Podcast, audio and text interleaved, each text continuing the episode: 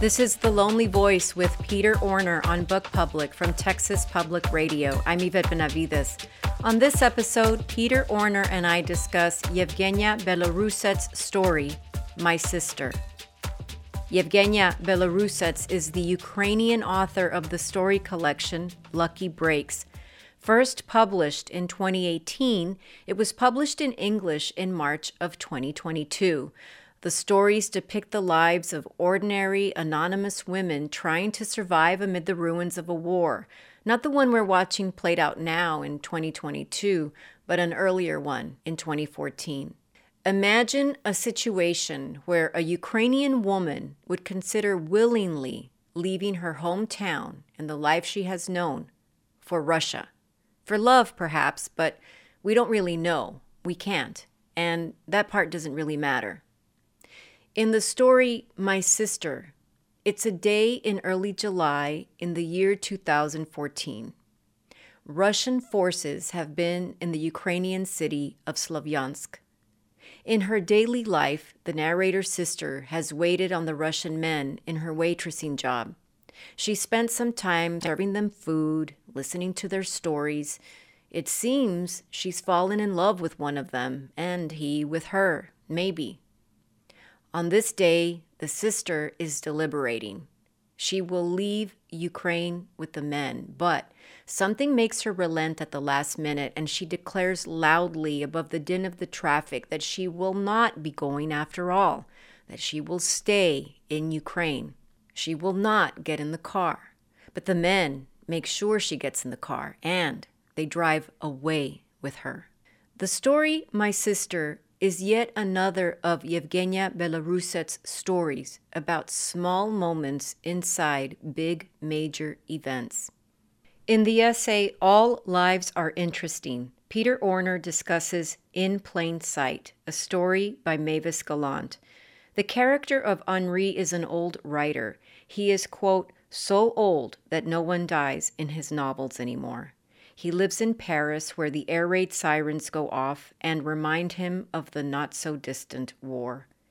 He has an upstairs neighbor whom he has studiously avoided for years and then rejects her sudden and sincere offers of companionship.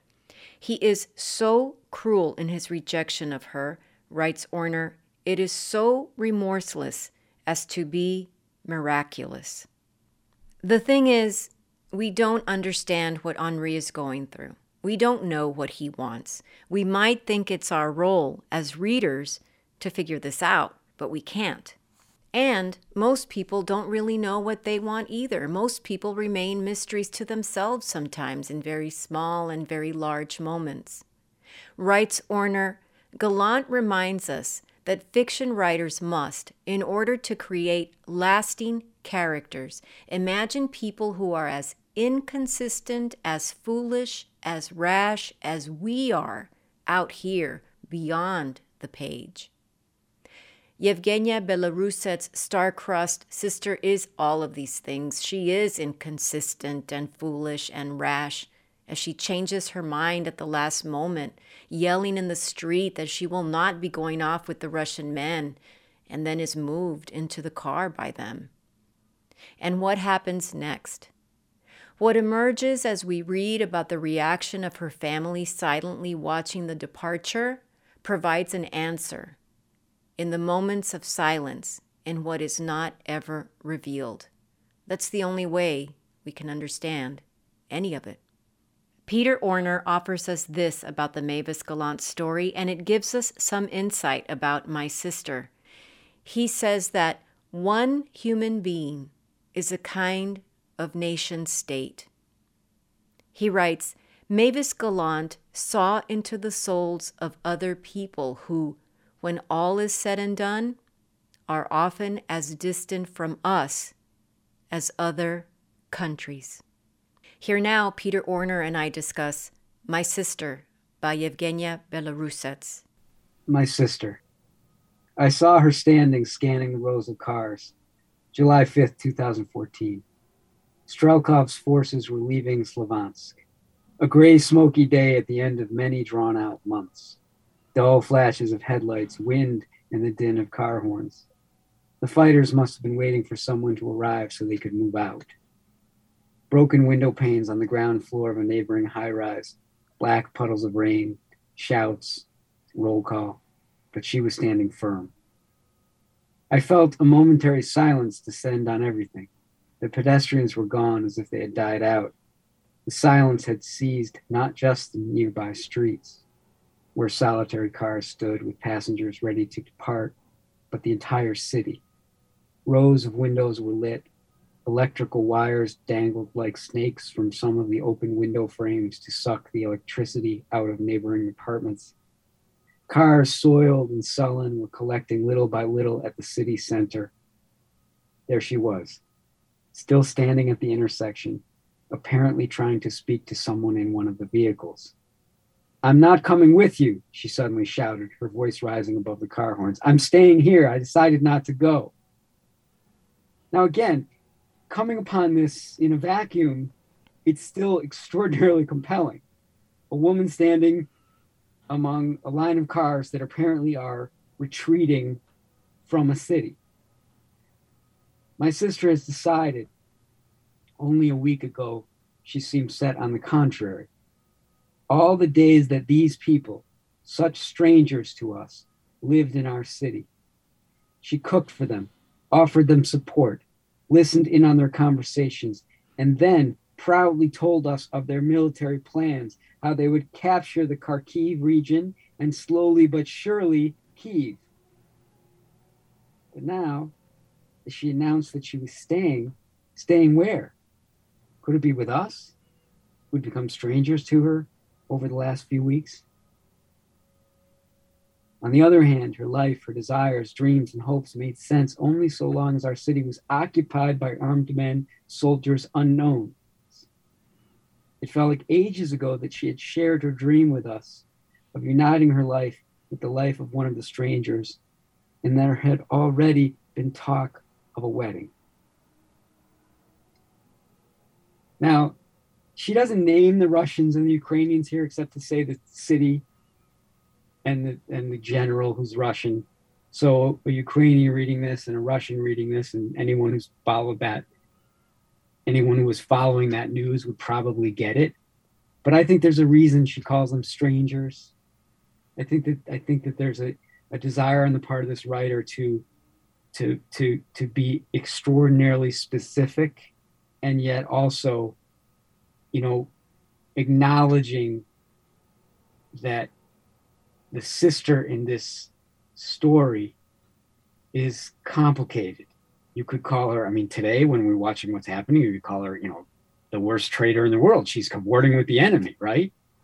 But don't our brothers and sisters sometimes make these kind of decisions? Mm-hmm. And so I just think there's something so uh, humane about this characterization that uh, you know is is just um, a little bit almost impossible to not think about today, but but it's like this writer's forcing us to think beyond today. I just love this idea because just the fact that she doesn't say Russian, Ukrainian, and calls and kind of describes the sister to a certain extent as a stranger herself. I mean, someone that's just so unknowable. Um, but describing uh, the men as strangers, or the man who's in love with the sister, uh, ostensibly, um, a stranger, because Russian, Ukrainian, he he fell in love too, presumably.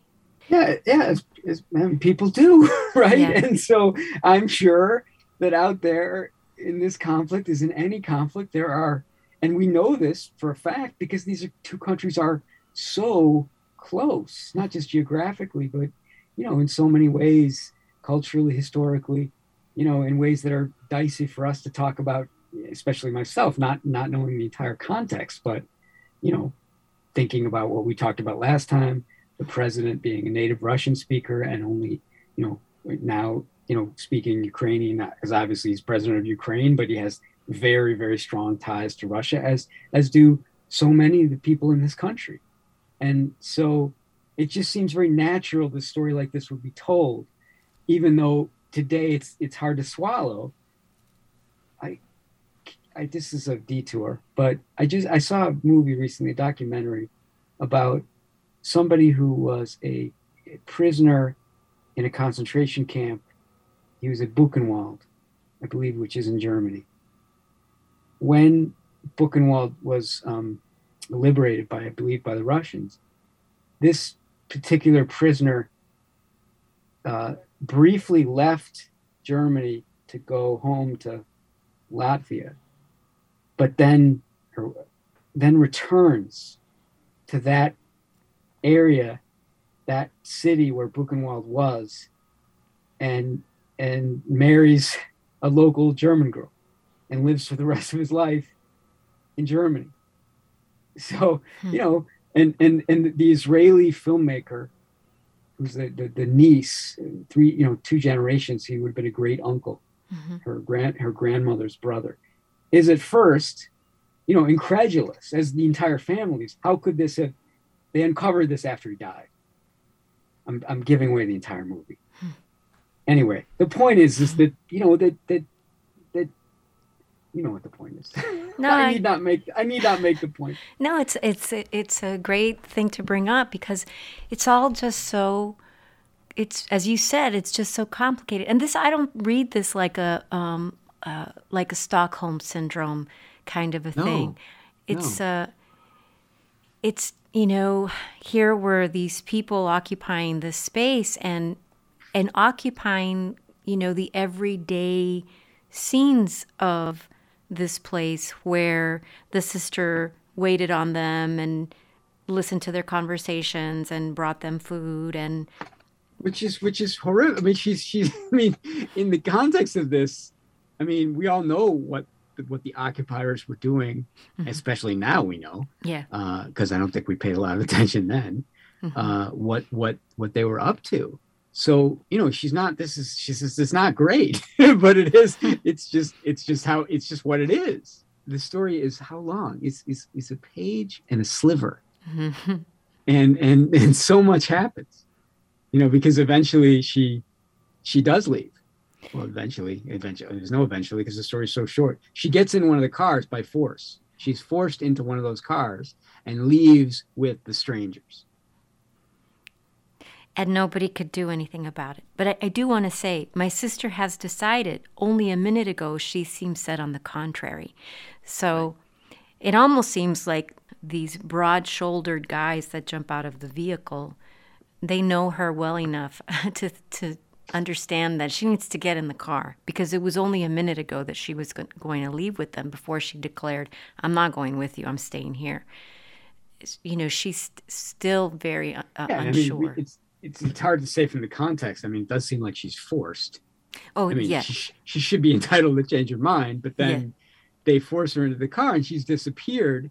And and they, the family, and again, this is so compressingly, compressedly told that that you know, but naturally, I I, I guess I'm not surprised that the the, the the sister and the family sort of like don't make a lot of um, efforts to find her mm-hmm. like which is which is horrible too but one can understand if you are you know cavorting with the enemy uh, and then you decide at the last minute not to leave with them and then they force you to go it doesn't really make, make her that compelling a person to go and try and find you know in this story anyway mm-hmm. you know so no one no one tries to rescue her also they have no idea where she is in the last paragraph um she reappears mm-hmm.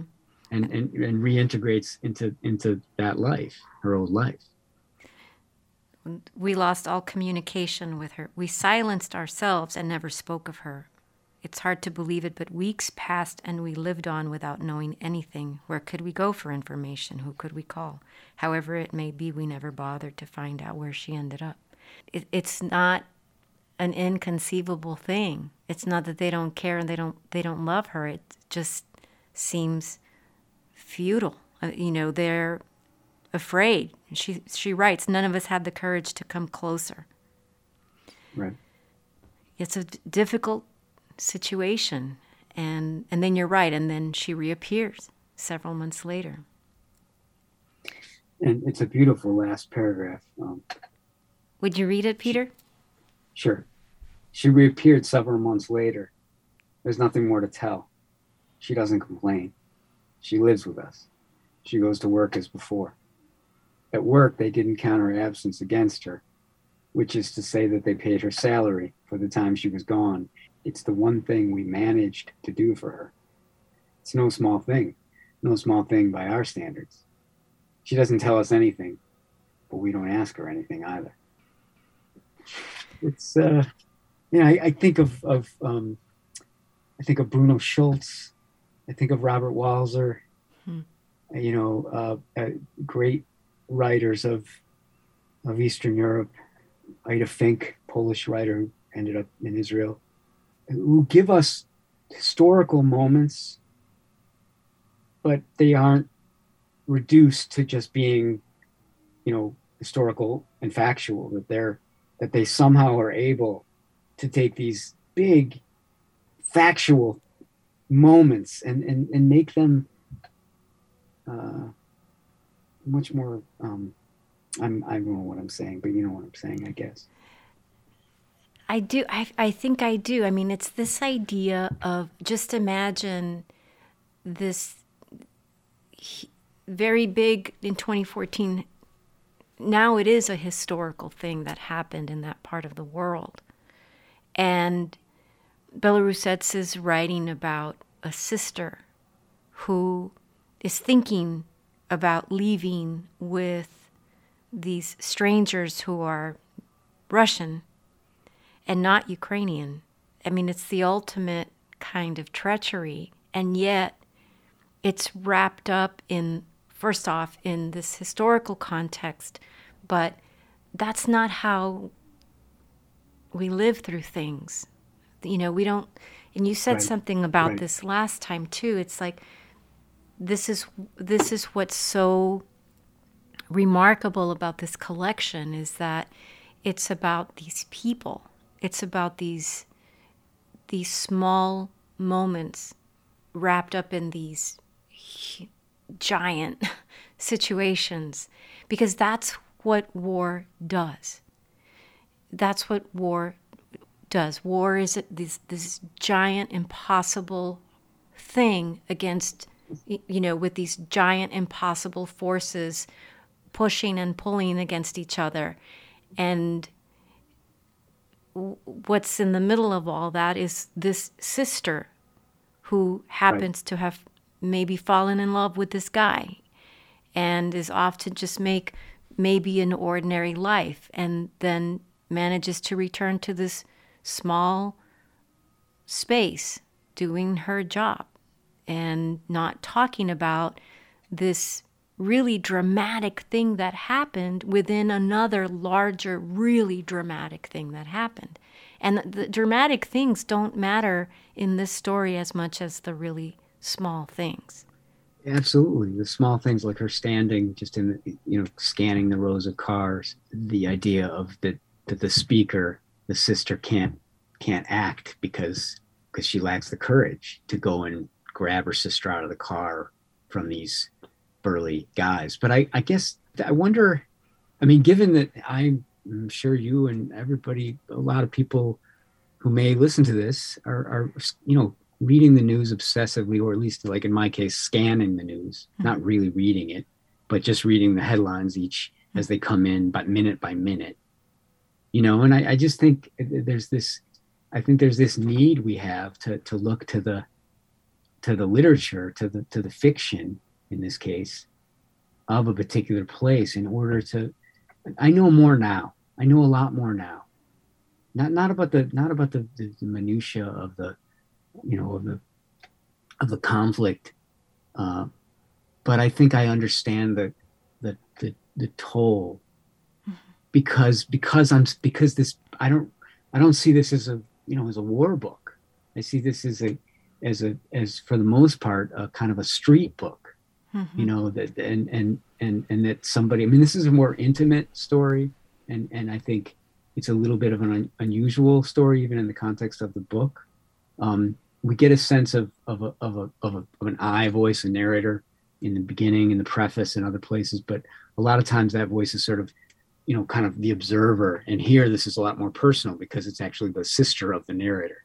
That's a that's a, a bit of an outlier. It's a it's a family story. Um, but I think again, it, it for me it it brings not just this conflict. You know, it, it brings me closer to just, you know, these these people who happen right now to be very much in the news. But as we know, eventually they're going to be out of the news. You know, I think of the earthquake in Haiti, you know, mm-hmm. it was on the news, well, maybe 10 days. And then, and this has gone on for 20.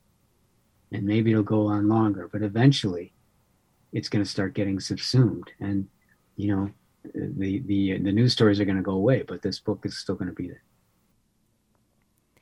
Yevgenia Belarusets is the author of My Sister. It can be found in the collection Lucky Breaks, first published in 2018 and recently published in English in 2022 by New Directions. It's translated by Eugene Ostashevsky.